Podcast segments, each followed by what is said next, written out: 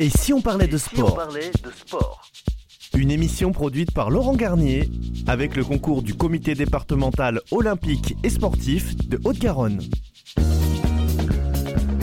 Bonjour à toutes et à tous, très heureuse de vous accueillir pour cette 37e émission de « Et si on parlait de sport ?» avec Laurent Garnier, Audrey Vidotto et Nathan Coquille. Nous allons avoir le plaisir de vous parler de sport, mais surtout de donner la parole à ceux qui font le sport. Bonjour à la Dream Team. Bonjour Pauline. Bonjour Pauline. Bonjour à Brigitte Linder et son équipe du comité départemental olympique et sportif de Haute-Garonne, Clara, Norbert et Nils, qui nous font confiance et nous accompagnent pour la réalisation de cette émission. Pour cette 37e émission, nous accueillons Patrick Bayol, président du Stade Toulousain Basketball, et Laurent Mopsus, coach du Stade Toulousain Basketball, Fabien Granier, président de la commission eau douce du comité régional de la Fédération française des pêches sportives, Claude Peyras, président de la Fédération de Haute-Garonne pour la pêche et la protection du milieu aquatique, et Adrien Calvet, président du club Nègrepelisse, ainsi que Bernard Pujol, chroniqueur et membre du comité directeur de rugby de Haute-Garonne. Bonjour à tous et bienvenue dans cette émission. Eh oui, et Vamos Toros! Non, il ne s'agit pas de corrida, mais de ballon, de rebond, de dunk, de panier à 3 points. Vous l'aurez compris, nous allons parler de basketball, mais pas n'importe où, à Grand Palais de Toulouse. Le Stade Toulousain, vous le connaissez, avec la prestigieuse équipe de rugby à 15. Club multisport, il vient d'ajouter à sa liste de basketball le basketball avec le Toulouse Basket Club qui devient le Stade Toulousain Basketball. Avec ses dirigeants, nous parlerons de ce nouveau registre dans l'histoire du basket toulousain qui marque l'ambition de professionnaliser le club et de faire profiter du basket de haut niveau au plus grand nombre. En deuxième mi-temps, si on parlait de pêche sportive, si la pêche est souvent considérée comme un loisir, la pratique de ces différentes disciplines peut également se dérouler dans le cadre du sport. Chaque année, des pêcheurs et des pêcheuses se rencontrent dans les compétitions dont l'objectif ultime est d'obtenir le titre de champion de France de sa discipline et d'avoir l'honneur de représenter son pays dans les épreuves internationales. Mais avant le coup d'envoi de cette 37e émission, place à l'avant-match et aux principaux résultats sportifs de la semaine. Et si on parlait de sport ? Avant-match. Et oui, avec les principaux résultats de la semaine, et il y en a, ils sont nombreux, avec Pauline. Oui Laurent, on va débuter avec le biathlon et les championnats du monde à Nové Mesto en République tchèque. Championne du monde, 13 médailles aux mondiaux, 6 en or, 1 en argent et 6 en bronze. Un record pour la France et un triomphe au féminin. Premier titre historique pour le relais féminin au championnat du monde. L'équipe de France, composée de Lou Jean Monod, Sophie Chauveau, Justine Braisaz-Bouchet et Julia Simon, a bataillé afin d'aller chercher un premier titre collectif. Dans une course parfaitement maîtrisée, Justine Braisaz-Bouchet s'est imposée sur la mass start, 2 ans jour pour jour. Après son titre olympique dans la discipline, Lou Jean Monod accroche la médaille de bronze. Chez les hommes, le Suède a décroché son premier sacre sur le relais. Les Bleus sont en bronze. Le tout au terme d'un final fou, alors que les titres paraissaient acquis à la Norvège. Et une dernière médaille française avec Quentin Fillon-Maillet qui a décroché le bronze sur la mass start. Dernière course des championnats du monde, le Jurassien termine derrière l'intouchable norvégien Johannes Bø et le letton Andrey Rastorguyev. Et on passe au ski alpin, Pauline, avec la Coupe du Monde à Crans-Montana. Romane Miradoli s'est classée 4e du Super G de Crans-Montana. La victoire, elle, est revenue à l'Autrichienne Stefanie Venier, alors que les Italiennes Federica Brignone et Marta Bassino complètent le podium. Passons à l'athlétisme et le meeting de marathon de Séville. En quête de qualification olympique, Mourad Amdouni a frappé très fort ce dimanche en terminant 2e du marathon de Séville, tout en signant un nouveau record de France du marathon en 2h03 min et 47 secondes, une performance qui le place à 10 secondes seulement du record d'Europe. Et Mélina Rollin a pour sa part battu le record de France chez les femmes en 2h24 min et 12 secondes, 10 secondes de mieux que le précédent record de Christelle Donnet qui datait de 2010. Et en ce qui concerne les championnats de France en salle à Miramas, en Bouches-du-Rhône, le jeune Jeff Herius, 19 ans, a conservé son titre de champion de France en salle du 60 mètres. Sirena Samba Mayela a, elle, remporté le 60 mètres et Willem Belochian a remporté le 60 mètres et il n'a devancé que d'1 centième Just Kaou Maté. Thomas Jordier s'est imposé sur 400 mètres en 46 secondes 06, mais sans réaliser les minima pour les mondiaux. Sur la même distance chez les femmes, Amandine Brossier, 51 secondes 69, est elle aussi passée tout près des minima. Benjamin Robert a remporté le 800 mètres avec un chrono de 1 minute 50 secondes 87. Chez les femmes, c'est Anaïs Bourgoin qui l'a emporté devant Léna Kandji-Sounon. Fraîchement détenteur des records de France sur 1500 mètres en salle, Agathe Guillemot et Azedine Habs ont assumé leur statut de favori en s'imposant avec la manière dans leurs courses respectives. Très attendu après son bon début d'hiver, Thibaut Collier s'est imposé à la perche avec un bond à 5,76 m.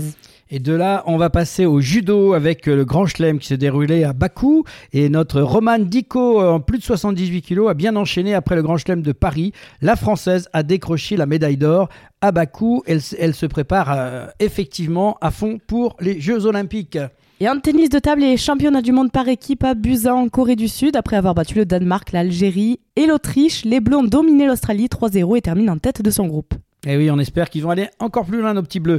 On passe à la natation maintenant, mondiaux de Doha, avec Mélanie Hennig en argent sur 50 mètres papillon. Première médaille française aux mondiaux de Doha avec un chrono de 25 secondes et 44 centièmes. Derrière la fameuse légende Sarah Sjöström. Médaillé de bronze mondial sur 1500 mètres, David Aubry savoure sa performance et se projette sur les JO de Paris. En waterpolo cette fois, et les championnats du monde à Doha au Qatar, l'équipe de France s'est inclinée 10-14 face à l'Espagne dans la petite finale des mondiaux. On va passer au ballon maintenant avec le basket.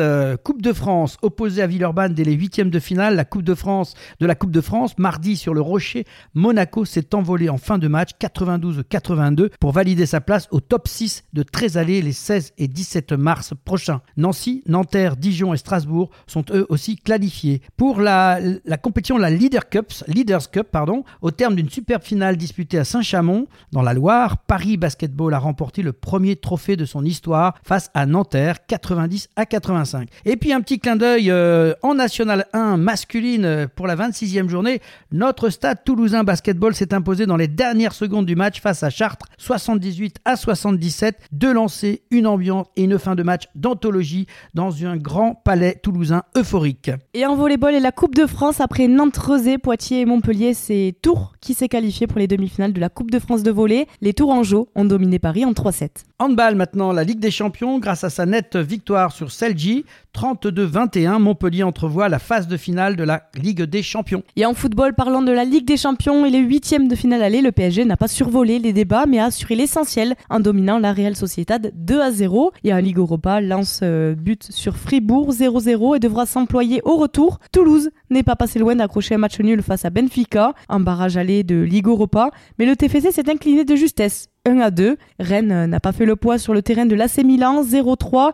Marseille, repris sur le fil de Shakhtar Donetsk, n'a pu faire mieux que match nul, 2-2. Et en Ligue 1, Toulouse s'est imposée à Louis II face à Monaco, 2-1.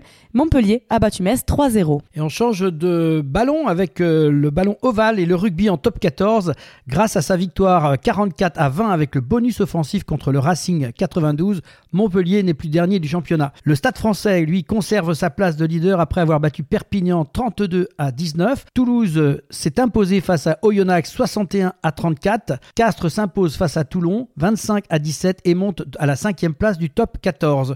En Pro D2, Béziers s'est imposé 25-20 face à Mont-de-Marsan. Valence-Romans a disposé de Montauban 21-13 et Aurillac a battu Colomiers 30-17. Et pour terminer ces résultats de la semaine, on va finir avec du rallye et la WRC en Suède. 3e du rallye de Suède remporté dimanche par le Finlandais Esa-Pekka Lappi sur Hyundai devant le Britannique Elfyn Evans sur Toyota. Le Français Adrien Fourmeau sur Ford Puma a décroché son premier podium en WRC. Un comeback réussi pour le pilote français relégué en Rallye 2 en 2023. Et merci Pauline pour ces résultats. Place maintenant à une nouvelle chronique spéciale Jeux Olympiques Paris 2024 où nous vous proposons 100 ans de Jeux Olympiques de 1956 à 1972.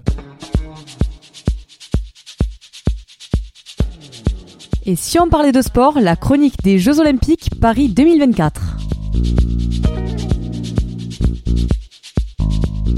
Chaque semaine, nous vous proposons de revisiter l'histoire des Jeux Olympiques, ses origines, ses valeurs, ses champions, son palmarès, avec notre chronique spéciale Jeux Olympiques Paris 2024 en compagnie de Bernard Pujol et Laurent Garnier. Bonjour à tous les deux. Bonjour Pauline. Bonjour. Cette semaine, nous vous proposons un survol des éditions de 1956 à 1972, un voyage qui nous conduira de Melbourne à Rome, Tokyo, Mexico et Munich. Alors Bernard, on va commencer avec toi, avec les Jeux qui se sont déroulés en 1956 à Melbourne en Australie. Et bien sûr, voilà, nous voilà en Australie, dont la saga continue. Les Jeux Olympiques d'été de 1956, du 22 novembre au 8 décembre de cette même année, c'était la 16e édition des Jeux Olympiques d'été. Premier jeu à être organisé dans l'hémisphère sud. Des Jeux aux antipodes marqués tout d'abord par la première vague de boycott de l'histoire avec l'Espagne, les Pays-Bas et la Suisse en raison de l'invasion soviétique de Budapest, nous rappelons-nous. L'Égypte, l'Irak et le Liban boycottent également, eux, en signe de protestation contre l'intervention franco-britannique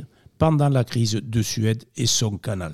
Et pourtant, Bernard, ce contexte douloureux et sanglant, et pourtant et malgré, n'empêchera pas une idylle, toujours l'amour, et c'est agréable de souligner que, malgré toutes ces vicissitudes diplomatiques et politiques et autres tensions, au village olympique, entre l'Américain Harold Connolly, médaille d'or du lancer du marteau, et Olga Fikotova, la Tchécoslovaque reine du disque, ils se marieront 10 mois plus tard. C'est beau, non ? Quelle belle histoire, c'est beau l'amour. c'est beau l'amour. Sur le plan sportif, on retiendra de ces Jeux l'athlète australien Murray Rose, qui a remporté 3 médailles d'or en natation, ainsi que la légendaire gymnaste soviétique Larisa Latinina, qui a remporté 6 médailles, dont 4 d'or. Côté français, c'est l'or olympique de notre Français Alain Mimoune, que tout le monde connaît. Il a enfin obtenu, en remportant les 40 km 192 du marathon olympique, la victoire de la volonté qui marquera les esprits. Ouais, c'était bien mérité après. Hein. Ça faisait plusieurs courses qui couraient après, comme on dit. Hein. Oui, et puis il avait toujours devant le Zatopek qui lui faisait. Ouais. Et Alain Mimoune était effectivement, c'est hissé. Et quel symbole, et quel homme, quel sportif. Salut Alain, on te salue. En escrime, sans transition, c'est au fleuret que Christian Doriola, double champion olympique individuel en 52 et 56 et quadruple champion du monde, a dominé les Jeux. Le mousquetaire du siècle a été désigné meilleur escrimeur du siècle par la Fédération internationale. Voilà que du beau monde français, cocorico. Et oui donc Bernard, et 4 ans plus tard en Europe, plus de 2000 ans après avoir vaincu la Grèce par les armes, Rome en célèbre l'héritage olympique des siècles après avoir adopté les arts, la science, l'art de vivre. Des Jeux morts dans l'Antiquité parce que païens et bénis à ce jour par le pape Jean XXIII. Ah ben si le pape bénit, alors Laurent, donc, à Rome, tout se passe bien. Et voilà, nous étions tous les chemins y mènent. Nous étions donc à Rome, en Italie, pour la 17e édition de ces Jeux Olympiques modernes. Du 25 août au 11 septembre 60, c'est la première fois que les Jeux Olympiques étaient organisés en Italie, avec plus de 5300 athlètes, 85 pays qui ont participé à 150 événements dans 17 sports différents. Ces JO ont pulvériser les records, c'était aussi les premiers jours où le dopage a été détecté malheureusement et les premiers à être diffusés à la télévision en direct à travers le monde. Je dis malheureusement parce qu'effectivement ce fléau qui a entaché de nombreux événements sportifs, et c'est à partir de ce moment-là qu'on a commencé à faire de vraies recherches. C'était les débuts de ce dépistage. C'est à Rome aussi que sont apparus les premiers Jeux paralympiques reconnus comme tels rétrospectivement par le CIO. Il y avait eu déjà des compétitions, mais le label véritablement Jeux paralympiques, c'est en 1960 à Rome. Et c'est une bonne chose. Voilà, alors sur le plan sportif, une des histoires les plus mémorables des Jeux en 60, c'est celle de Vilma Rudolph, une athlète américaine. Elle a remporté 3 médailles d'or en athlétisme dans les épreuves de 100 mètres, 200 mètres et du 4 x 100 mètres. Elle a également été la première femme noire à remporter 3 médailles d'or lors des mêmes Jeux olympiques. On va noter aussi l'Éthiopien Abebe Bikila qui a remporté la médaille d'or dans l'épreuve du marathon. Ce qui rend sa victoire encore plus remarquable, c'est qu'il a couru pieds nus. Ah ben effectivement. Ah oui. Il faut le faire. Il est devenu le premier athlète africain et le premier noir africain à remporter une médaille d'or olympique. Que dire aussi sur notre américain Cassius Clay qui a remporté la médaille d'or dans la catégorie poids lourd en boxe. Cette victoire a marqué le début de la carrière légendaire de l'un des plus grands boxeurs de tous les temps, plus tard connu sous le nom de Mohamed Ali. Eh oui Bernard, Mohamed Ali que tout le monde a connu et qui a effectivement fait une carrière exceptionnelle. Bien sûr, dominance des États-Unis et de l'Union soviétique remportant chacun 34 et 43 3 médailles d'or. C'était le début de la rivalité entre les deux grandes superpuissances dans le domaine sportif, connue sous le nom de guerre froide sportive. Et côté français, aucune médaille d'or par contre sur cette compétition-là, sur ces jeux-là. On notera quand même la bonne performance de Michel Jasi en athlétisme sur 1500 mètres qui remporte la médaille d'argent et bat le record de France de la distance. Notre cher Michel, qui on a une pensée pour lui, il vient de nous quitter il y a quelques semaines. Exactement. Et on le salue, il est avec nous. Tout à fait. Voilà, et après, on s'en va vers d'autres cieux. Et oui, en 1964, c'est à Tokyo, au Japon, que ça se passe. La fierté du soleil levant, meurtri par la guerre et la capitulation, le Japon revient à la vie par la porte d'un stade 10 ans après, une fois la flamme olympique allumée par Yoshinori Sakai. Né à Hiroshima le jour où explosa la bombe atomique, la fête olympique permet au monde de voir le pays du soleil levant autrement qu'entre méfiance et mauvaise conscience, et au peuple nippon de se regarder de nouveau avec fierté. Alors les Jeux Olympiques de Tokyo ont été les premiers à être diffusés en direct par satellite, permettant à des millions de personnes à travers le monde de regarder les compétitions en temps réel. Ces Jeux ont été aussi les premiers auxquels participaient des athlètes de la République populaire de Chine, donc la Chine continentale, de l'Allemagne de l'Est, du Kenya et de la Jamaïque. L'Union soviétique a dominé ces Jeux, remportant le plus grand nombre de médailles d'or et de médailles au total. Sur le plan sportif, la nageuse australienne Dawn Fraser, surnommée la rebelle des ondes, médaillée d'or sur 100 mètres nage libre en 1956, 1960 et 1964, un triplé alors inédit. Il y a le nageur californien Don Scholander, expert en guerre psychologique, qui rafla 4 médailles d'or à Tokyo, le 100 mètres, le 400 mètres, le 4x100 mètres et le 4x200 mètres, un exploit alors sans précédent. Oui, en fait, le problème de la guerre psychologique, c'est qu'il mettait une pression sur ses concurrents qui était infernale, et on l'a surnommé comme ça parce qu'effectivement, c'était un tueur, comme on dit, mais un tueur dans le sens sportif du terme, quoi. C'est ça, et en judo, malgré la razzia de médailles dans de nombreuses catégories, un homme, le néerlandais Giesenk, a battu le champion japonais Gaminiga, devenant ainsi le premier champion olympique en toute catégorie au pays du soleil levant. Alors il a fait pleurer tous les Japonais, parce que c'est la catégorie reine. Voir arriver ce personnage énorme et qui batte en plus la star sur place au Japon, ça a été un drame, malgré les autres médailles qu'ils ont eues dans d'autres catégories, mais là, le Japon pleurait. Sans jeu de mots, et soyons reconnaissants de nos Japon, c'était un vrai séisme, quoi. Oui, on peut le dire comme ça. Oui. Avec tout respect. Merci. Et parlons du côté français. Au dernier jour des épreuves, Pierre-Jean-Pierre Doriola, en équitation, a sauvé l'honneur français en remportant l'unique médaille d'or de la délégation tricolore dans le jumping, comme en 1952 à Helsinki. Maryvonne Dupureur a remporté la médaille de bronze dans l'épreuve du 800 mètres en athlétisme, et Joseph Gonzalez, le boxeur français, a remporté la médaille d'argent dans la catégorie des poids coqs en moins 54 kilos. Et 4 ans plus tard, Bernard, c'est en 68 que ça se passe. Oui, à Mexico. Alors je ne vous chanterai pas la chanson parce que je la démonterai. Donc sous le soleil de Mexico, alors des jeux que l'on pourrait résumer par un vent de révolte. Le point levé, nous nous souvenons tous, les plus jeunes peut-être moins bien, mais des athlètes afro-américains qui médaillaient d'or sur 200 masculins, la médaille d'or, et John Carlos, la médaille de bronze, ont levé sur le podium le poing ganté de noir pendant l'hymne national américain pour protester contre la discrimination raciale. Rendons-nous compte qu'à cette époque-là, où la liberté d'expression n'était pas très visualisée, où il était très peu autorisé d'exprimer ou d'avoir des attitudes, ce qu'a pu représenter cette rébellion de ces super athlètes qui avaient gagné le sport et gagné une marche de plus contre le racisme. L'altitude élevée sans transition de podium. Effectivement, Mexico est une ville, une cité en altitude, et cette altitude a eu pour impact significatif, compte tenu de la raréfaction de l'oxygène, et a eu un impact sur les performances athlétiques, sur le plan, et notamment sur l'endurance. Sur le plan sportif, quelques exemples de records ou de performances réalisées pendant ces Jeux. Bob Bimon, l'exploit. Le saut le plus long qui soit, c'était extraordinaire. Oui, absolument. Même lui il s'y attendait pas. À un moment donné, on a cru qu'il ne retomba pas.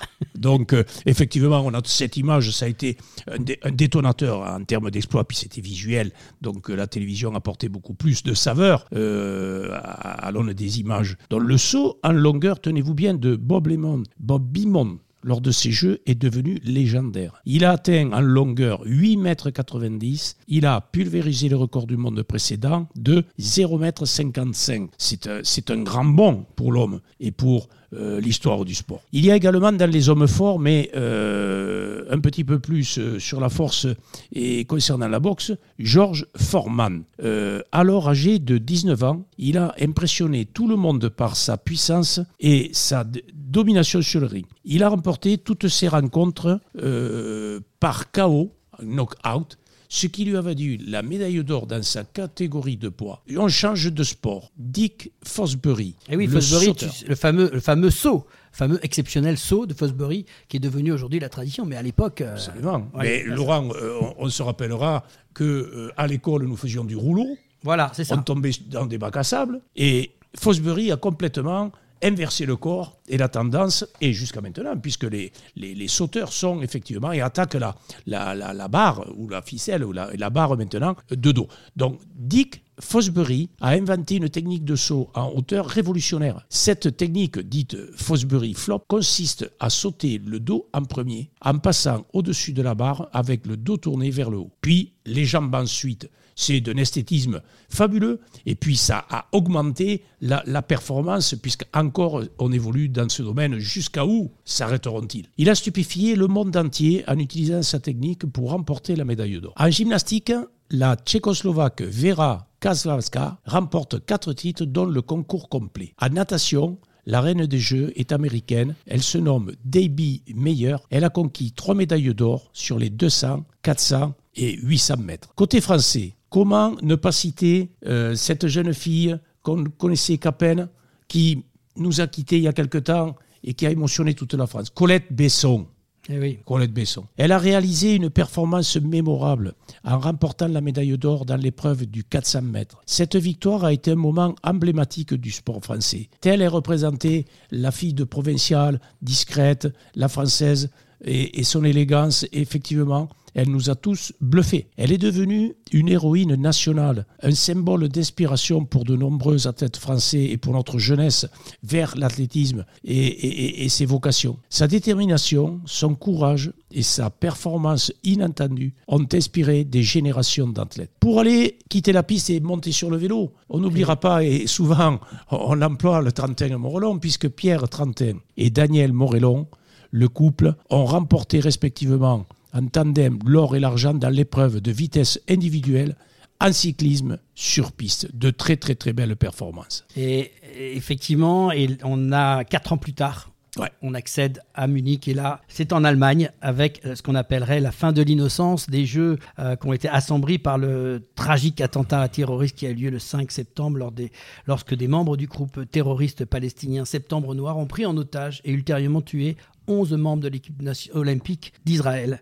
Cet événement a marqué les Jeux de manière indélébile, mais ils ont continué malgré les circonstances. Même les Israéliens ont dit on continue parce qu'ils ne sont pas morts pour rien. Ouais, c'est la première fois que l'on voit que le sport est pris d'assaut jusqu'au meurtre et sans jugement aucun. Effectivement, Munich a été une sombre histoire. Mais la vie continue et le sport toujours, Laurent. Tout à fait. Et c'est donc sur ce plan sportif, on retiendra quand même une performance qui a marqué aussi les esprits d'un nageur américain, un certain Marcus Spitz, qui a véritable star des Jeux, qui a remporté 7 médailles d'or en natation, établissant ainsi un record pour le plus grand nombre de médailles d'or remportées lors d'une seule édition des Jeux Olympiques.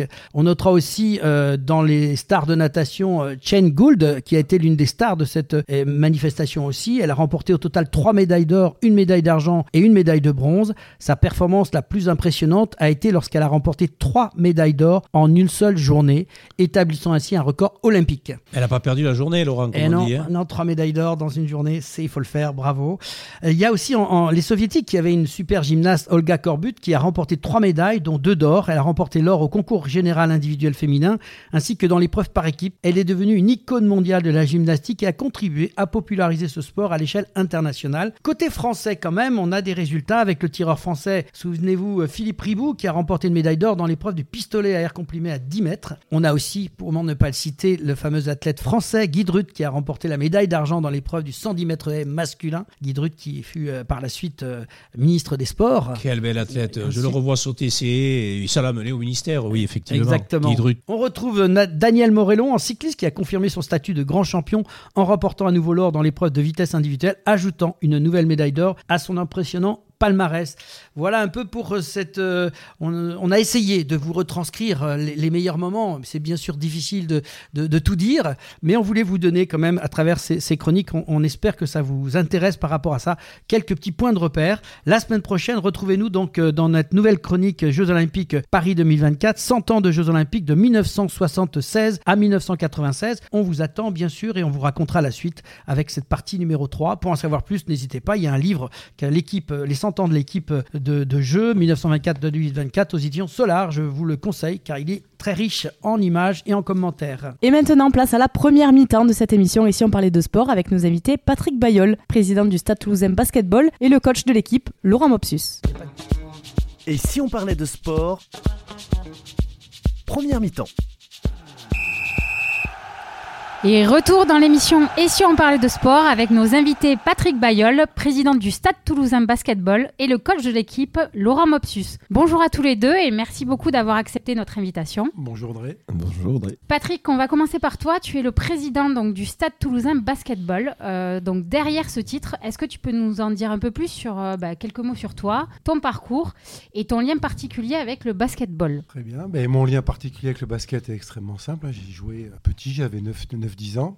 Après, je me suis arrêté, j'ai pris des licences dans différents endroits. Je suis arrivé à Toulouse, j'avais une vingtaine d'années. J'ai continué à jouer au basket à l'Union avec une équipe de jeunes. On s'est bien éclaté pour remonter de plus bas niveau jusqu'à un niveau prénat. Et ensuite, je suis parti dans la vie professionnelle et j'ai retrouvé les parquets par l'intermédiaire de ma fille aînée qui joue à l'Union également. Et puis, des vétérans sont venus me chercher dans les tribunes pour venir rejoindre le club de l'ONAG à l'époque, qui est après devenu le TBC, et jusqu'à l'arrivée du Stade Toulousain Basketball. Alors pour savoir comment je suis arrivé au niveau du Stade Toulousain Basket, c'est extrêmement simple. Moi j'étais partenaire avec ma première entreprise, petit partenaire, donc j'étais dans le giron du club, j'allais aux soirées, etc. Et petit à petit j'ai investi un peu plus et puis le président de l'époque m'a demandé de venir lui donner un petit coup de main et m'occuper des anciens. Donc mon but c'était en fait de remplir la loge des anciens, ce qu'on faisait à chaque match parce que c'était tellement facile et plaisant de voir un match. À l'époque on était en N3 et N2 et puis ensuite il y a eu un changement de présidence il y a un peu plus d'un an et là autour de table, personne ne voulait se présenter à récupérer le poste de président. J'ai été élu à l'insu de mon plein gré, comme dirait l'autre. Mais c'est réellement la réalité. Donc ça, c'était en décembre, il y a un peu plus d'un an. Et non, l'aventure a démarré à ce moment-là et c'est parti plein pot, quoi. Alors, on va passer à Laurent, parce qu'on va faire les présentations. Après, on va te permettre de rentrer dans ce que je sens que tu veux nous dire, mais c'est bien de connaître aussi Laurent, qui est coach de l'équipe de basketball, mais pas seulement. Est-ce que tu peux nous dire un petit peu quel est toi ton parcours et le lien avec cette passion du basket ? Oui, ben, bonjour à tous. Je suis un peu enroué, ne me veuillez pas. T'as dû crier un peu hier soir, ça, ouais. Un petit peu. Je suis Lot-et-Garonnais, mais j'ai des points d'attache avec Toulouse puisque mon papa était à la caserne de Compans-Caffarelli à l'époque, il était militaire de carrière. J'ai passé mon Duck Staps ici à Toulouse, donc pour faire court. Joueur international, je suis de la génération de Frédéric Fotoux, j'étais en équipe de France à l'INSEP, international militaire, et puis j'ai fait une carrière semi-professionnelle parce que j'étais pas très grand, donc ma maman a dit fais des études, donc j'ai une maîtrise d'entraînement haut niveau, qui me permet d'être une maîtrise TAPS, qui me permet d'avoir pu être professeur de PS en parallèle de ma carrière de joueur, et puis j'ai passé mes diplômes. Un diplôme d'entraîneur, j'ai obtenu le brevet d'état deuxième degré qui permet de coacher en Betclic Elite où je finis major de promotion. Et puis j'ai arrêté de jouer parce que je devenais entraîneur aussi dans ma tête. Donc passionné de guider les autres, je pense, leader un petit peu. Et puis pour être aujourd'hui manager, puisque j'adore faire grandir les gens autour de moi et déléguer, faire confiance en fait, ne rien faire. Donc ça c'est la grande partie de mon profil, mais je suis aussi formé en management d'entreprise et coaching sportif, donc j'ai ma société en parallèle qui accompagne les chefs d'entreprise, mais aussi qui organise des camps de basket avec Victor, mon fils, qui est le capitaine de l'équipe. Donc je pense que c'est important de le signaler parce que c'est de là où est né notre... on va dire notre collaboration. Ça fait 10 ans qu'on travaille sur nos camps et je pense que ça a facilité les choses aussi sur le terrain aujourd'hui. Tu auras l'occasion de nous en reparler. On sera content de te recevoir pour rentrer peut-être dans le détail de ce que tu fais à l'occasion. Mais là, on va rester sur le basket, le club de basket. Alors, le Toulouse Basket Club est devenu récemment le Stade Toulousain Basketball. Est-ce que tu pourrais nous retracer peut-être brièvement l'histoire du club, Patrick, et nous faire une présentation de sa situation actuelle ? Alors, le TBC existe depuis 2014. Et en fait, ce qui s'est passé au moment où j'ai été élu président, j'ai repris ce qui avait été fait auparavant, parce qu'il y avait déjà eu des contacts d'établis avec le Stade Toulousain depuis plusieurs années. C'était tombé à l'eau, il n'y avait pas eu de suite. Et du coup, comme ça me paraissait extrêmement important de reprendre ce flambeau, c'est avec grand plaisir que je l'ai fait. Et donc, nous avons passé des entretiens, entre guillemets. On a été reçus au Stade Toulousain dans cette magnifique salle à l'étage dans laquelle on rentre. On a une atmosphère particulière. Enfin, moi, ça m'a fait lever les poils parce qu'on voit tous ces trophées. Enfin, pour moi, ça veut dire beaucoup, quoi, le Stade Toulousain, le code couleur rouge et noir. Et donc, on a postulé, entre guillemets. J'ai même rédigé une lettre de motivation qui a été transmise ensuite à l'ensemble de tous les présidents de l'Omnisport du Stade Toulousain, donc qui représente en tout 17 spécialités. Et en moins de 48 heures, chaque président a dit banco, banco, banco, on y va. Donc du coup, j'ai eu le retour. Ça, c'était fin juin. Et on a pu annoncer de façon officieuse début juillet comme quoi on passerait dans l'environnement de l'Omnisport du Stade Toulousain début juillet, mais de façon officieuse. Et on a été obligé d'attendre jusqu'à fin août toutes les démarches officielles pour vraiment pouvoir communiquer dessus. Et en parallèle de ça, avec la fédé de basket, parce qu'il fallait quand même tout changer, le nom, les maillots, le code couleur, etc. Et quelque part, je voudrais remercier la fédération parce qu'ils nous ont aidés là-dessus pour aller très très vite. Du coup, on a pu démarrer la saison avec notre nouveau maillot rouge et noir ou blanc et rouge, suivant si on se déplace ou si on joue à domicile. Et donc, ça a réellement démarré comme ça. Du coup, l'appellation officielle Stade Toulousain Basketball, elle date de fin août 2023. Donc, finalement, on est un très jeune club. On continue à vous appeler les Tauros quand même. Ah ben on a gardé les Tauros parce qu'on a quand même un emblème, pour pas dire une icône extraordinaire, une très belle image qui rappelle tellement de choses autour de Toulouse.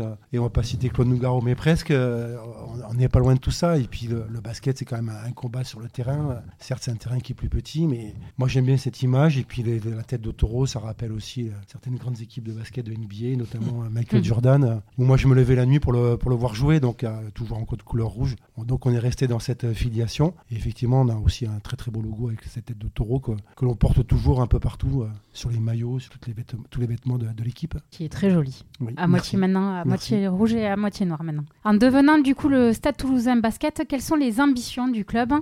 Toujours devenir un club phare de la région ou alors viser la Pro B dans les années à venir ? J'irai même plus loin que ça, on est la 3e ville de France, donc moi je me situe pas de limite. On a un bassin économique extraordinaire. On sait que Toulouse est une ville sportive très importante. On sait que le basket est certainement un des sports qui attire le plus de monde. Quand on prend les interactions sur les réseaux, le basket est loin devant beaucoup d'autres sports. Donc naturellement, notre projet s'inscrit tout en haut de l'affiche. Après, c'est juste une histoire de temps, d'organisation, de structuration et de moyens financiers. Mais l'objectif, clairement, il est de monter le plus haut possible. Toulouse se doit d'être en haut de l'affiche, aussi bien au niveau de la région, mais je parle même au niveau national. Moi, la Pro A... dans quelques années, il faut absolument que l'on y soit, quoi. Oui, donc moi j'avais proposé la Pro B, mais t'es déjà parti sur la Pro A, quoi. Ah, dans ma tête, oui. Ouais. Alors justement, les projets, les actions envisagées pour réaliser ces objectifs, est-ce qu'il y a des choses déjà dans la stratégie qui est réfléchie, qui est pensée pour l'année à venir, à part le résultat sportif, mais comment tu vas structurer tout ça, comment tu vas organiser tout ça ? Mais le mot tu viens de l'employer, il faut absolument qu'on structure le club en termes d'hommes, parce que tout le projet dont on a parlé avec Laurent début juillet, quand on l'a exposé, il faut savoir que le projet du Stade Toulousain Basketball, il repose sur un seul mot, enfin sur deux mots en l'occurrence, c'est l'être humain. On est vraiment à 360 degrés. Donc moi, je rassemble toutes les forces possibles et inimaginables. À partir du moment où elles sont constructives, positives et qu'elles veulent avancer. Donc la porte, comme je dis à chaque fois, elle est complètement ouverte pour développer ce club encore plus fort et encore plus vrai depuis qu'on est rouge et noir. Le Stade Toulousain se doit vraiment de continuer à développer avec ce sport qui est magnifique. Alors comme tu es très bavard, juste Laurent, ton point de vue par rapport à ce développement, cette stratégie qui t'a été proposée, quoi. Clairement, je crois que c'est ce pourquoi je pense que j'ai été choisi en partie, puisque je pense qu'on se rejoint sur... J'ai pour coutume de dire que j'ai une culture un petit peu américaine, voire beaucoup même, je dirais. L'idée, c'est de mettre l'humain au centre du projet, de créer des projets individuels, mais même personnalisés, et de faire en sorte que les personnes s'épanouissent. Donc, quand je parle des personnes, je parle des joueurs, je parle des adjoueurs, et qu'ils aient, du part, des perspectives sportives, mais pas que, des perspectives aussi d'épanouissement personnel. Donc, ça veut dire, par exemple, c'est de créer les conditions pour qu'on ait un environnement, ce que j'appelle vital de travail, où le joueur, il se sent bien à Toulouse. de recruter des joueurs qui ont été formés à Toulouse. Il faut savoir que l'équipe à 70% a été formée à Toulouse, en Occitanie ou dans le Grand Sud-Ouest. C'est-à-dire que même Luka Nikolic, qui est notre joueur serbe et étranger, il a joué 2 ans à Tarbes. Donc il y a une vraie réflexion globale pour faire l'opposé de ce qui se passe dans la mondialisation, c'est que les joueurs aient un pourquoi pour venir ici. Donc tout a été organisé comme ça. J'aime le rappeler, mais pour pouvoir créer ce projet avec le président, j'ai fait 87 entretiens individuels. J'ai rencontré jusqu'à la mascotte. Pour éviter l'erreur qu'on pourrait faire, c'est parce que j'étais 5 ans coach à Paula Cortès, j'ai oublié de le dire tout à l'heure, on ne peut pas transférer une histoire de haut niveau vers une autre histoire de haut niveau. Il faut vraiment s'adapter au momentum du club et aux personnages et aux personnes qui la composent. Donc je pense que pour l'instant, on est aligné par rapport à ça. Et pour revenir au projet, c'est la bête clique élite en passant par la Pro B, le projet du club. Et faire vivre des opérations comme hier, on va en reparler quand même, parce que 4000 personnes, c'est ce qui était annoncé, dans un grand palais, avec une ambiance euphorique, de folie. Et puis alors le suspense jusqu'au bout, la dernière balle, dernière seconde, raconte un peu. Racontez, vous avez dû vivre ça tous les deux. C'est, Patrick, à toi l'honneur. Voilà, ça a fait vibrer. Moi qui n'étais pas un basketteur, hier j'étais pris par ça quand même, parce qu'il s'est passé un truc, quoi. Ouais. On peut rassembler là-dessus. Il s'est passé clairement un truc, et moi j'ai même qualifié, c'est ce que j'ai dit aux joueurs dans les vestiaires, je souhaite qu'ils se rappellent de ce moment-là. On a vécu quand même un moment historique.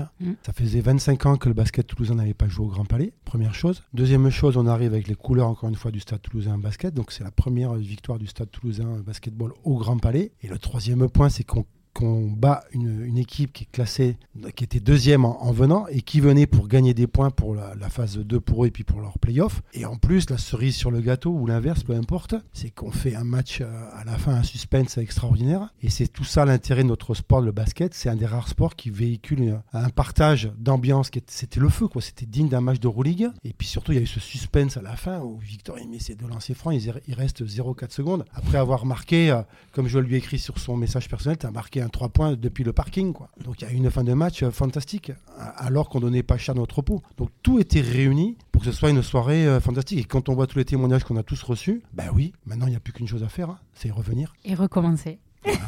C'est un des sports quand même qui vous met, pour l'avoir vécu, le palpitant, mais jusqu'au bout, quoi. C'est ce que je te disais, je vous disais en off. Faut pas être cardiaque, mais dans le sens où c'est intense. C'est ce que tu dis. C'est vraiment, c'est rare moi que j'ai vécu ça.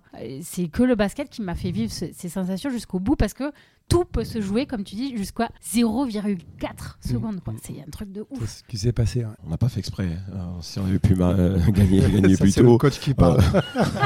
On l'aurait fait, mais si vous voulez, on a l'équipe la plus jeune du championnat, je tiens à le préciser. Ouais. On a joué Quimper, qui est premier du championnat. On perd de 2 points et on a le dernier tir qui passe, qui rentre pas. Sinon, on n'est pas loin. Donc, on est une équipe à potentiel, en fait. Et le potentiel, il est là, mais il s'exprime pas de manière constante. C'est lié à sa jeunesse. Moi, ce que je retiens, c'est que c'est l'équipe la plus athlétique du championnat. À l'aller, on concassait, ça veut dire qu'on a progressé, ça veut dire qu'on ne s'est pas échappé, ça veut dire que j'ai vu des joueurs se plonger sur le terrain. Ce que j'aurais dit dans les vestiaires, que personne ne revienne avec les genoux propres, quoi. Et ça, c'est... Voilà, il y a quelques valeurs de rugby, un petit peu... Alors, je ne vais pas dire je suis au school, mais on dit bonjour, on dit au revoir, on est à l'heure, on se bat, on est peut-être moins fort. Sur le papier, on est bien moins fort. En termes de budgétaire, il n'y a pas photo, il y a un écart de 1 à 2, si ce n'est pas 3... Voilà, quand vous regardez le bus avec lequel ils se déplacent, ils ont des éviers, des trucs, c'est des trucs aménagés de très haut niveau. Bon, on n'a pas encore ça, on deviendra président, mais c'est des petits détails, ça veut dire qu'avec un petit peu de cœur, et je pense que le public se reconnu dans ce que dégage, l'énergie que dégage l'équipe, et je pense que ce qui est très rare, pour une première fois, c'est aussi historique, c'est que cette énergie, elle s'est partagée du terrain vers les tribunes et le contraire. Et ça donne quelque chose de waouh, un effet waouh, et je pense que le club peut tirer. Je pense qu'il y a beaucoup de personnes qui se posent aussi beaucoup de questions sur une journée type d'un joueur. Est-ce que tu peux nous dire comment se déroule du coup cette journée type et qui évolue justement en compétition quand même de haut niveau et qui s'entraîne apparemment beaucoup ? Alors, J'ai beaucoup réfléchi à comment préparer les semaines d'entraînement pour la simple bonne raison, c'est que quand vous jouez le mardi et le vendredi, il faut trouver l'équilibre entre la charge de travail et la récupération. Donc je suis parti fort de ce constat. Les joueurs s'entraînent une fois par jour, mais entre 3 et 4 heures par jour. Ces heures sont découpées en 3 parties essentiellement. Une partie musculation, à peu près 1 heure. Une partie de développement individuels, puisque dans leur projet, ils sont venus chez nous pour qu'on les développe et qu'ils puissent avoir les qualités techniques pour évoluer au niveau supérieur, et une partie collective. Donc, pourquoi une fois ? Parce que je veux que les joueurs aient une vie sociale aussi, c'est-à-dire être serein le matin, s'entraîner fort avec de la qualité, et ils puissent rentrer le soir pour avoir les conditions, mais ne serait-ce que bien se préparer à manger, parce que quand vous rentrez le soir à 22h, je sais comment ça se passe. Alors après, il y a des limites à tout ça aussi, c'est que quand vous entraînez à 11h30 le matin, je suppose qu'il y en a certains qui ne se lèvent pas à 8h, donc ça c'est sûr. Donc on s'entraîne tous les jours de cette manière-là. Lorsque nous jouons à domicile, le matin du match, il y a un shooting, voilà, et une analyse vidéo de l'adversaire. Donc on joue le vendredi, et on s'entraîne le repos le samedi, et on s'entraîne le dimanche matin. Et on recommence lundi, etc., etc., etc. Donc un jour de repos par semaine. Exactement. Quel conseil pour les jeunes qui souhaitent pratiquer le basket vous donneriez ? Croire en ses rêves, ne pas écouter les personnes qui vont vous regarder et vous dire « t'y arriveras pas, t'es trop petit, t'es trop grande, t'es trop lent ». On est en France, on est champion du monde pour ça. C'est la réalité, on est un peu des rebelles, on ne croit pas en nos forces, mais ça c'est notre culture. Donc croire en ses rêves, tout est possible, et surtout se faire plaisir sur le terrain. Voilà, se faire plaisir. Et quand on vient sur le terrain, il ne faut pas oublier qu'il y a quelques valeurs quand même. Pas oublier, on dit bonjour, on est à l'heure, on dit au revoir, voilà, on salue les anciens, il y a du respect, il y a plein de choses toutes simples, mais qu'il faut reformaliser, reverbaliser, parce que la vie elle va beaucoup plus vite maintenant avec les jeunes, et ils oublient parfois, je ne sais pas qu'ils oublient, ou peut-être qu'on ne leur a pas enseigné l'essentiel. Donc c'est un juste retour de... Voilà, c'est un bel espace pour un projet de vie, comme je dis. Je le prends vraiment comme ça. Avoir cette chance de se lever le matin et d'enseigner l'un des plus beaux métiers du monde, quoi. Donc, vous avez devant vous quelqu'un qui est heureux, mais au-delà de l'entraîneur. Je suis heureux parce que j'ai un président qui a aussi cette vision et qui m'a donné cette chance de pouvoir l'accompagner dans ce beau projet. Merci beaucoup. Donc pour plus de renseignements, www.stadetoulousain-basketball.com. Merci vraiment pour ces témoignages passionnants à tous les deux. Bonne continuation au Stade Toulousain Basketball. Nous avons été très heureux de vous entendre dans cette émission Ici on parle de sport, et on vous souhaite une bonne saison 2024, et vous êtes les bienvenus quand vous voulez, et au prochain match également. On sera de la partie en tout cas. Je terminerai en disant « Vamos toros ». C'est la mi-temps, retour au vestiaire, et on se retrouve dans quelques instants pour parler de pêche sportive avec Fabien Granier, Claude Peyras et Adrien Calvet. Et si on parlait de sport ? Mi-temps.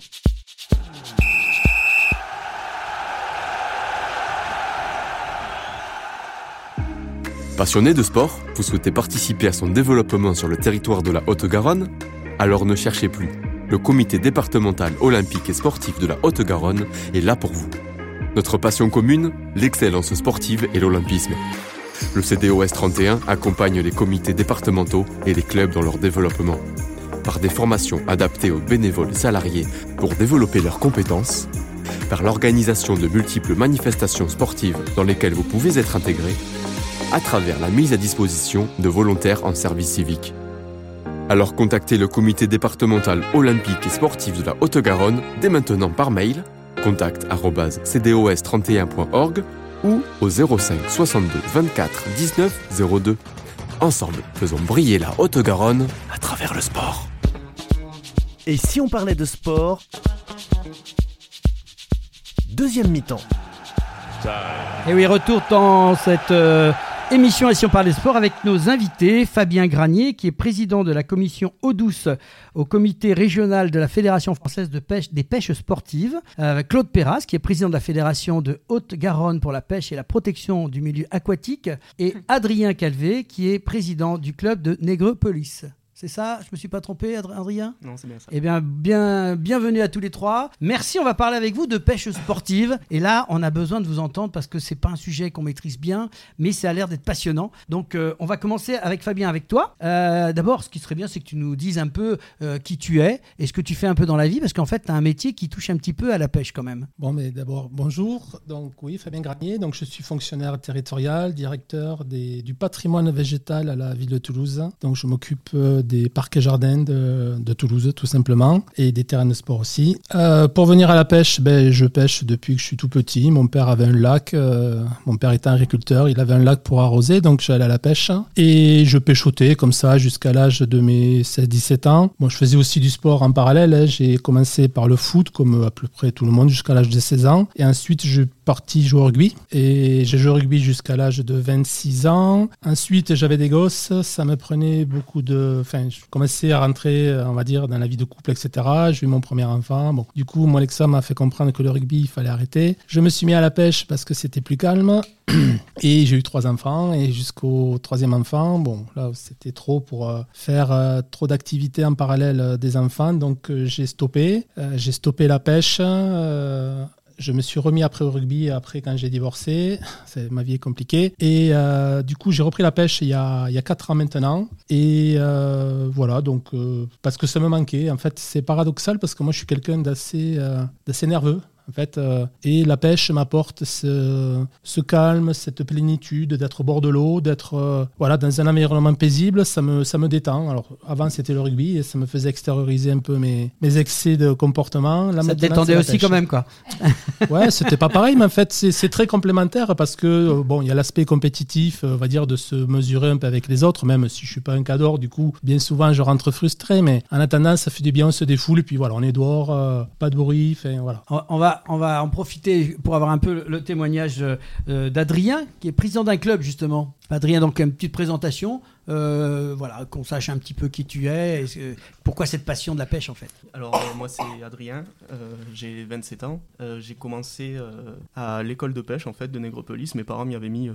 parce qu'ils trouvaient que c'était une activité calme, et donc c'était un peu pour me calmer. Et donc c'était avec des personnes qu'on connaissait. Et l'école de pêche, bon, ça fait son temps, on apprend à pêcher... de manière globale. Et ensuite, on a créé le club de compétition. Donc, les anciens de cette école de pêche ont créé le club de compétition. Et moi, c'est vraiment à partir de là que j'ai aimé la pêche. C'était plus l'aspect compétition que juste loisir. Bon, c'est complémentaire, mais c'était vraiment le côté compétition. Donc ça, j'ai commencé en 2006, quand j'avais 10 ans. Et depuis, j'ai continué.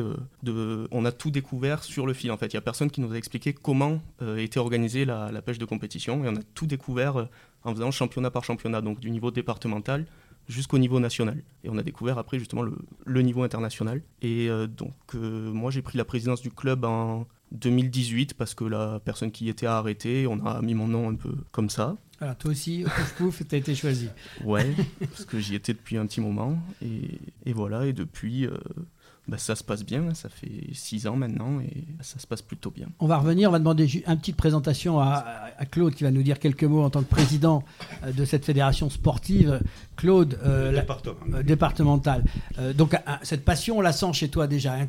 Présente-nous, tu fais combien de temps que tu fais de la pêche toi ? Bon, Claude Peyras, bonjour à tous. Ça fait 50 ans que je pêche. J'avais 11 ans que je commençais à pêcher. Mes parents m'ont appris à pêcher... On me mettait au bord de l'eau. Et mon père, quand il voulait me punir, une gifle, moi, ça ne faisait rien, mais m'interdit d'aller à la pêche, j'en pleurais. Et ça m'a toujours marqué. Alors, j'ai appris à pêcher. Bon, je suis monté comme les autres à pêcher. Bon, la compétition m'a fait beaucoup. Je suis aussi très nerveux et la pêche me calme. Et puis, j'apprends la pêche. On ne me l'a pas appris. J'apprends la pêche à tous les enfants. Et ça, c'est beaucoup pour moi.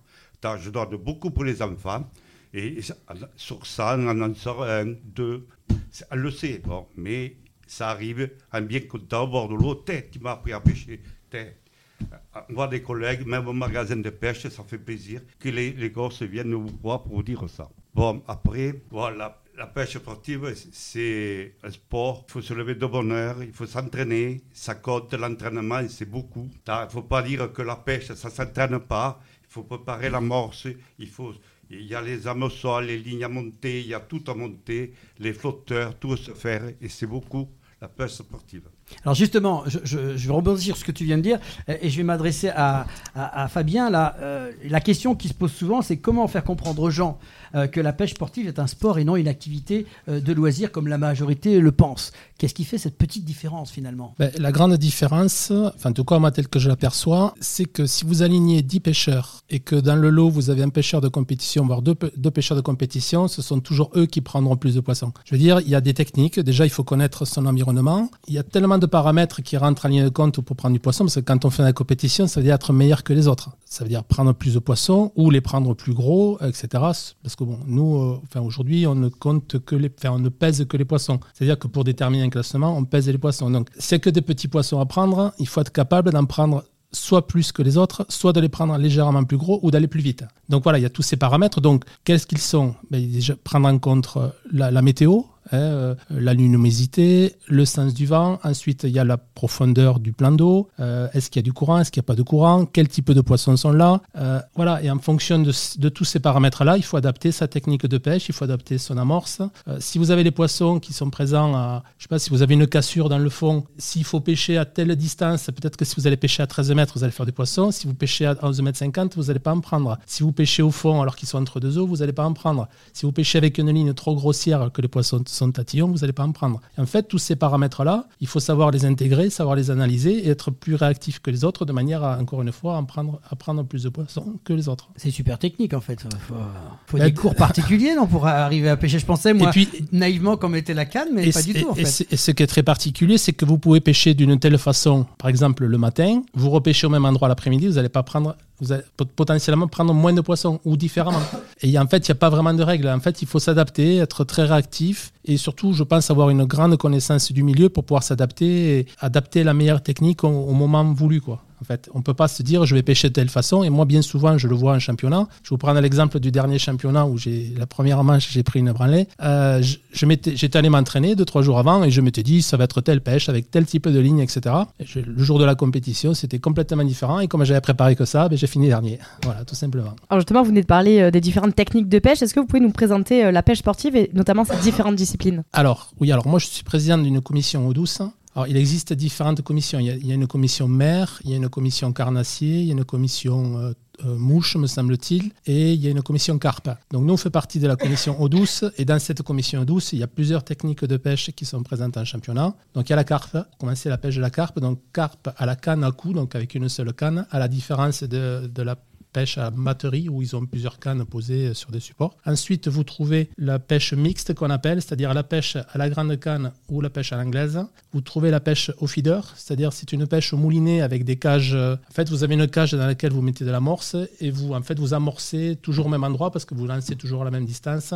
Donc ça, c'est la pêche au feeder. Et ensuite, qu'est-ce qu'il y a d'autre ? Oui, il y a toutes les pêches moulinées, donc oui, bolognaise, anglaise.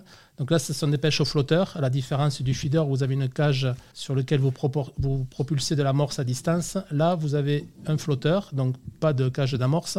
Et en fait, l'amorce, vous la propulsez à l'aide d'une fronde. C'est-à-dire que bien souvent, ce sont des pêches à longue distance, on va dire minimum 20 mètres jusqu'à 50 mètres. Déjà, 50 mètres, c'est bien, c'est déjà très bien. Et donc, en fait, il faut arriver avec une fronde à propulser l'amorce toujours au même endroit pour que quand vous mettez votre flotteur dessus, vous rassembliez les poissons à cet endroit-là et si vous êtes bon, vous les attrapez. Voilà un petit peu les différents types de pêche. Et ensuite, dans une technique donnée, par exemple la grande canne, vous pouvez avoir des pêches de vitesse en bordure avec des petites cannes télescopiques qu'on appelle vulgairement les mitraillettes, des pêches à mi-distance de poissons un peu, on va dire, du tout venant, et après des pêches à longue distance, à distance de canne, on va dire 13 mètres, vu que c'est la limite réglementaire en compétition. Voilà. Et comment... alors plus concrètement, comment c'est organisé au niveau de la région pour la pêche sportive ou du département enfin, c'est... Alors, en fait, ça démarre... La hiérarchie des compétitions démarre au niveau départemental, avec des compétitions départementales qui sont qualificatives pour le niveau régional et ensuite le niveau national. Donc, bien souvent, il y a une il y a une compétition départementale parce que bon, il faut avouer qu'on a un sport un peu en perte de vitesse et donc du coup on se retrouve avec un niveau départemental. Ensuite les meilleurs sont qualifiés sur ce qu'on appelle les R2, donc le premier niveau régional. Vous avez ensuite la R1 qui est le second niveau régional qui lui qualifie après pour le niveau national. Et au niveau national vous avez deux divisions, une seconde nationale et une première nationale. Et après au niveau international par le biais de sélections. Tu disais que c'était un peu en perte de vitesse, est-ce qu'il y a des actions prévues pour relancer ça de développement? Vous avez une stratégie qui est en place?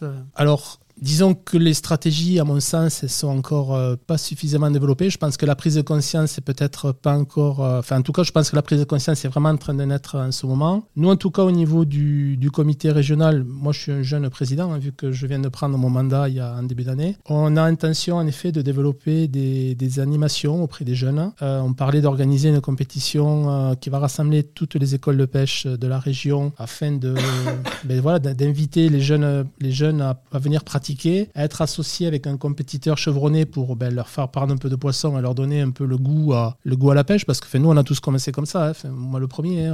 Après c'est plaisant de prendre des poissons, c'est rigolo, c'est convivial, des fois ça donne des sensations, vous prenez un poisson un peu plus gros que d'autres, vous avez peur de le casser, après il faut savoir qu'on a un sport malgré tout, parce qu'il faut aussi le dire, en compétition on ne compte que les poissons vivants, donc c'est-à-dire qu'on prend le plus grand soin aux poissons, c'est-à-dire on pêche avec des tout petits hameçons, on prend soin à les décrocher avec précaution. On les met dans des bourriches qu'on appelle des bourriches anglaises, c'est-à-dire des bourriches qui font 3-4 mètres de longueur pour que les poissons puissent évoluer dans l'eau le temps qu'ils soient pesés. On ne les compte pas, c'est-à-dire qu'on ne les manipule pas à la main pour une fois que le concours est fini. On ne fait que les peser pour éviter d'avoir les toucher à la main et on remet tout ça à l'eau vivant. Donc ça peut arriver que des fois, malheureusement, il y a un ou deux poissons de mort. Ils rentrent dans le milieu et ils sont mangés par le carnassier ou par l'oiseau. Donc il n'y a pas de perte, mais voilà, nous on est très précautionnés du poisson et...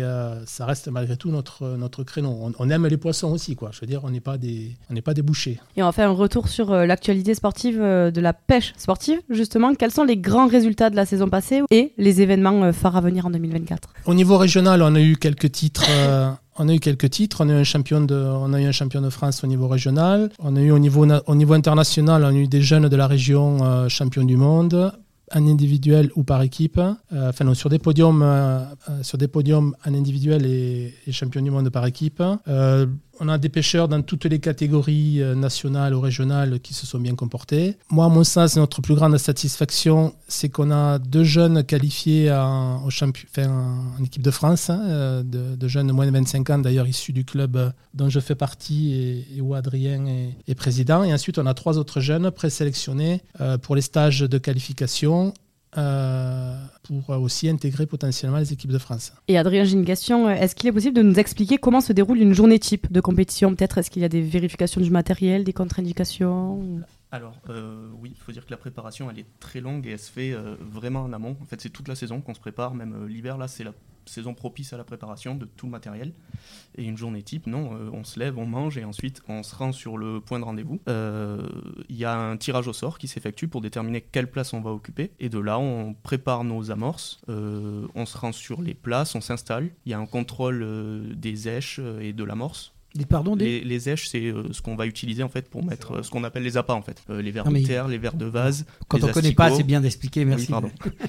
Et donc tout ça, il y a une quantité limitée et donc on la contrôle pour savoir si on n'en a pas plus, voilà. Et ensuite il y a un signal qui est donné pour l'amorçage, on a 10 minutes d'amorçage, ensuite la compétition commence, elle dure en général 3 à 5 heures, les manches c'est déterminé à l'avance, ensuite on est pesé, il y a le classement qui nous est donné, donc si c'est sur une manche, il y a le classement et on rentre chez nous, et les championnats c'est en 2 ou 3 manches, et donc là le lendemain il y aura la manche suivante ou l'après-midi la manche suivante, selon si c'est des championnats 3 heures ou 4 heures les manches. Alors où ça se passe ? Où est-ce qu'on peut pratiquer la pêche sportive ? Quels sont les types de poissons qu'on pêche en eau douce dans vos compétitions ? Alors ça se pratique partout en loisir et les compétitions sont organisées donc soit par des clubs, soit par les comités départementaux ou les comités régionaux d'ailleurs. Et donc ça, il y a un calendrier des concours qui est établi en début d'année et qui est évolutif. De toute façon, à chaque fois que quelqu'un compte organiser, il y a une communication qui est faite autour de ça, et donc n'importe qui peut s'inscrire. Il y a juste les championnats qui sont réservés aux licenciés. Et donc là, comme on disait, quand on est en bas, on s'inscrit en départemental, et ensuite on monte au régional, et comme expliquait Fabien, jusqu'au niveau national. Alors quel type de poisson vous pêchez en eau douce justement ? Enfin, principalement en compète, c'est ça quoi ? Ça dépend vraiment des parcours. Les poissons dominants vers chez nous, ça va être les gardons, les brèmes, les poissons-chats, et ensuite carpes, carassins, ablettes, mais il arrive de tomber sur n'importe quoi. On peut prendre des carnassiers aussi à la canne à coups, on peut prendre des silures, donc des poissons comme on connaît, qui peuvent faire jusqu'à 2,50 m, sauf que nous, bon, ça arrive d'en prendre quand même des poissons de 2 m presque, avec des lignes qui ne sont pas du tout adaptées pour ça. Jusqu'à combien de kilos ? On sait jusqu'à 10 kilos, ça arrive. Après, nous, quand on prend un poisson de 2 kilos sur des petites lignes, c'est énorme. Après, oui, dans des conditions, on va dire, normales, des poissons de 2-3 kilos sans trop de problème. Après, avec du matériel un peu spécifique, on peut arriver à prendre des poissons jusqu'à 15, voire 20 kilos, sans mouliner, juste avec un élastique en bout de ligne, un crin adapté, puis des cannes forcément adaptées, des carbones renforcés. Après, il faut savoir que, pour compléter ce que vient de dire Adrien, ce n'est que du poison naturellement présent dans les cours d'eau. Il n'y a pas de lâcher. Contrairement à des lâchers de truites qui se font, par exemple, au moment des ouvertures ou des fois pour amuser un peu les adhérents de la société de pêche locale, nous, ce n'est que du poisson naturellement présent dans le lac ou dans le fleuve. Une dernière question, parce qu'on pourrait en parler des heures. Quel conseil donner à des personnes qui souhaiteraient pratiquer, je dis bien, la pêche sportive ? Déjà, pour pratiquer la pêche sportive, je pense qu'il faut être curieux. Il ne faut surtout pas avoir d'être convaincu qu'on a tout vu et tout entendu. Je pense qu'au contraire, il faut être très humble, pas avoir honte de demander, des conseils aux plus anciens, aux plus aguerris, avoir un esprit d'analyse assez poussé, parce que, encore une fois, il faut analyser plein de paramètres pour adopter la technique la plus adaptée le moment voulu, être patient et persévérant, quoi. Puis après, je pense aimer la convivialité aussi, parce que c'est quand même un milieu qui est convivial, sympa. On ne se prend pas la tête. Voilà, quand on veut passer un bon moment au bord de l'eau et se détendre, je pense que c'est un peu la compilation des qualités. Je ne sais pas si Adrien, toi, tu as d'autres qualités. Moi, j'en ai pas, mais sinon, c'est la préparation. Enfin, c'est énormément de préparation. C'est une discipline très, très chronophage. Enfin, quand on veut pêcher 3 heures, en fait, il nous faut 6 heures devant nous pour juste charger le matériel, aller sur l'endroit où on veut, même si ce n'est pas loin de chez nous, s'installer et plier. C'est énormément de temps. Et la préparation, quand c'est poussé à l'extrême, en fait, c'est énorme. Et c'est en ça que c'est un vrai sport. Et moi, j'aime bien essayer de le mettre en avant parce qu'on voit toujours ça comme le loisir des papilles. Sauf que c'est vraiment un sport et on a du mal à communiquer là-dessus, justement. Et c'est pour ça qu'on était content de vous recevoir pour nous parler de cette pêche sportive. Et si on parlait de sport, c'est ça aussi. Et c'est de parler de tous les sports. On a vu le basket et bien on a vu la pêche sportive. Et oui, justement, pour plus de renseignements, on peut vous retrouver au www.fed-pêche31.com ou www.fédération.com. À moins que vous ayez autre chose, non, c'est très bien. Merci à tous les trois pour vos témoignages et vos interventions dans l'émission. Ici, on parlait de sport. Bonne continuation pour la suite de la saison 2024. Vous êtes les bienvenus quand vous voulez. Merci de nous avoir invités et on reviendra au plaisir. Et tout de suite, place à la prolongation et le quiz animé par Audrey Vidotto avec nos invités Patrick Bayol, Laurent Mopsus, Fabien Granier, Claude Peyras et Adrien Calvet. Et si on parlait de sport, la prolongation. Et oui, ravi pour cette nouvelle prolongation et ce quiz spécial basket contre pêche sportive. Est-ce que, messieurs, vous connaissez le principe ? Pas du tout. Ils se regardent tous. À part qu'il y a une histoire de panier, peut-être Non. Alors, en fait, c'est une battle. Donc, la pêche va avoir des questions sur le basket et le basket, vous allez avoir des questions sur la pêche. Sinon, c'est trop facile, on est d'accord ? Donc, je vais à tour de rôle vous donner une question chacun. À la fin, il y aura on va vous départager avec la question bonus rapidité qui est avec le quiz. Au milieu. Allez, on commence avec pour la pêche sportive. Vous êtes prêts ? Première question. En quelle année le Toulouse Basket Club a pris le nom du Stade Toulousain Basket ? Alors, il y a toujours des petites, si vous voulez... Août 2023. Ah, voilà. Et si c'était Claude, normalement, c'était faux.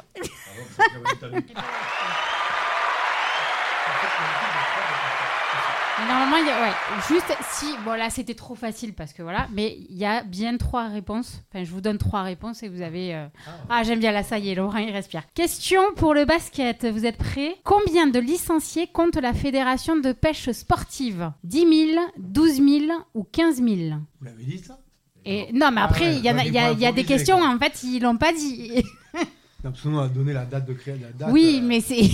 Non, ils sont pistolés à la pêche, là. Allez, ça y est, ça commence, ça négocie. Nous, on est blondes, nous. Je sais rien. C'est les compétiteurs, ça. Bon, on va dire 12 000, pour dire au milieu. Et non, en plus, vous n'entendez pas avec le casque, mais il y a le point, point, point, point. Et non, c'est 10 000.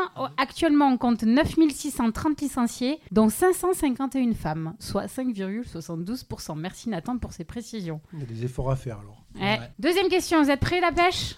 Donc, en quelle année le TBC a remporté le trophée Coupe de France à l'Accor Arena ? En 2018, en 2019 ou en 2020. Et non, mais et vous n'êtes pas censé les aider. Hein. 2020, 18, allez. C'est une bonne réponse. 2-0. Deuxième question pour vous. Où peut se pratiquer la pêche sportive ? En eau douce, en eau de mer ou les deux ? Les deux. C'est une bonne réponse. 2-1. Troisième question, la pêche. À quel niveau évolue le Stade Toulousain Basket ? En Pro A, en Pro B ou en National 1 ? National 1. Il y a des réclamations là.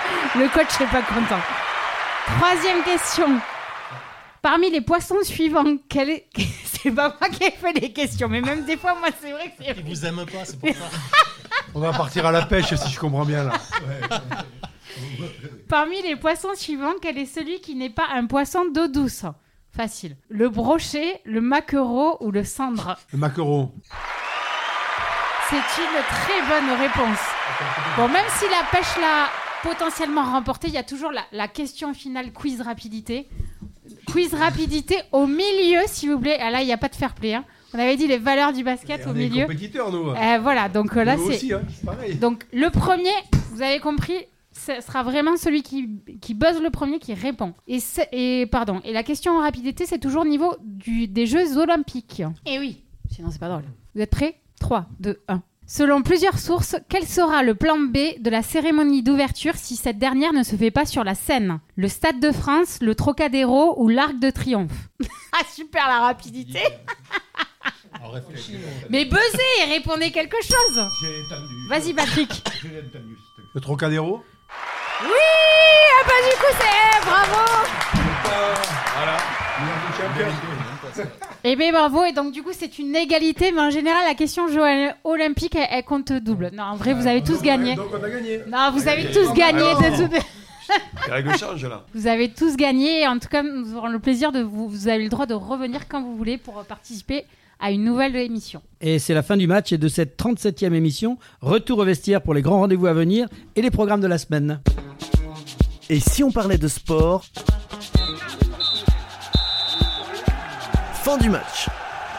Et oui, c'est la fin du match et de cette 37e émission avec les grands rendez-vous de la semaine de l'agenda des sportifs avec Nathan et Inès. Au programme, on commence jusqu'au 22 février avec les championnats du monde de curling, hommes et femmes, à Lodja en Finlande. À partir du 21 février jusqu'au 2 mars, les championnats du monde de jeunesse et juniors se déroulent à Otepää en Estonie. Du 22 au 25 février, les championnats du monde junior de short track seront à l'honneur à Gdańsk en Pologne. À cette même date, il y aura aussi les championnats d'Europe cadets et juniors escrime à Naples en Italie, ou encore la Coupe du Monde Hommes de saut à ski en Allemagne, à Oberstdorf et à Inzenbach en Autriche pour les femmes. La Coupe du Monde de luge sera présente à Sigulda en Lettonie entre le 23 et le 25 février. Du 26 février au 3 mars, la voile sera au rendez-vous avec les championnats du monde de voile olympique à Lanzarote en Espagne. Pour le foot, les 8e de finale de Ligue Europa arriveront à leur terme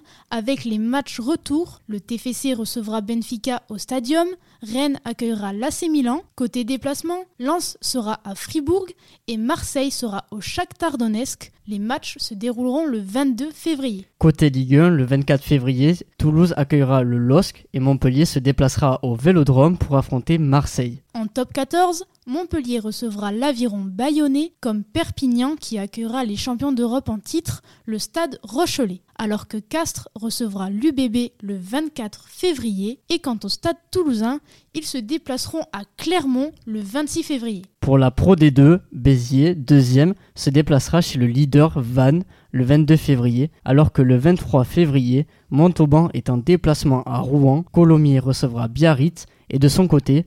Agen recevra Grenoble. Et au programme de la semaine prochaine, nous vous présenterons une discipline artistique et sportive qui consiste à manipuler un bâton de façon fluide et dynamique en réalisant diverses figures et mouvements. C'est une discipline qui exige à la fois de la précision, de la coordination, de la grâce et de la créativité. Les pratiquantes ou pratiquants peuvent se produire en solo, en duo ou en groupe ou en équipe. Ils sont évalués lors de compétitions selon des critères tels que la technique, l'originalité, la synchronisation et l'expression artistique. Vous l'aurez deviné, il s'agit du twirling bâton. En deuxième mi-temps, ICO, tiens bon la barre et tiens bon le vent, direction les plans d'eau. Nous vous parlerons de gréement, de voile, de dérive, lofer et border, abattre ou choquer, tout ce que tout bon marin doit savoir s'il veut naviguer et bien maîtriser son bateau. La voile est à la fois un sport, un loisir et un mode de transport offrant aux navigateurs une connexion unique avec la nature et un défi constant à maîtriser les éléments. Que ce soit pour une balade tranquille sur un lac calme ou une course effrénée autour du monde, la voile continue de captiver et d'inspirer des générations de marins. C'est ce que nous vous proposons d'aborder. Pour en savoir plus, retrouvez-nous la semaine prochaine.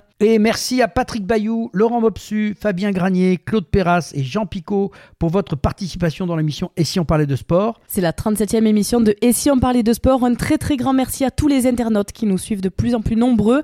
Continuez à nous écouter et à partager sur les réseaux. Merci à l'équipe du comité départemental olympique et sportif de Haute-Garonne et à Brigitte Linder, sa présidente, pour son aide précieuse à la réalisation de cette émission. Et merci à toute l'équipe technique pour le formidable travail qu'elle réalise chaque semaine pour produire cette émission.